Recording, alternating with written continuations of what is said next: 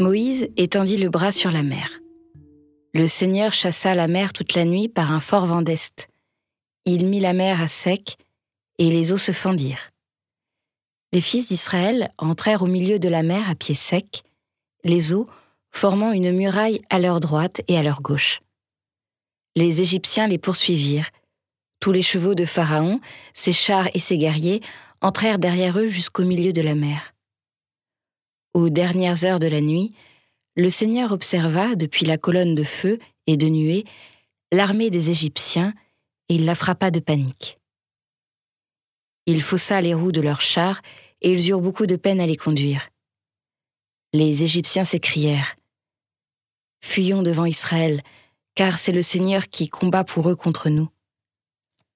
Le Seigneur dit à Moïse Étends le bras sur la mer, que les eaux reviennent sur les Égyptiens, leurs chars et leurs guerriers. Moïse étendit le bras sur la mer. Au point du jour, la mer reprit sa place. Dans leur fuite, les Égyptiens s'y heurtèrent, et le Seigneur les précipita au milieu de la mer.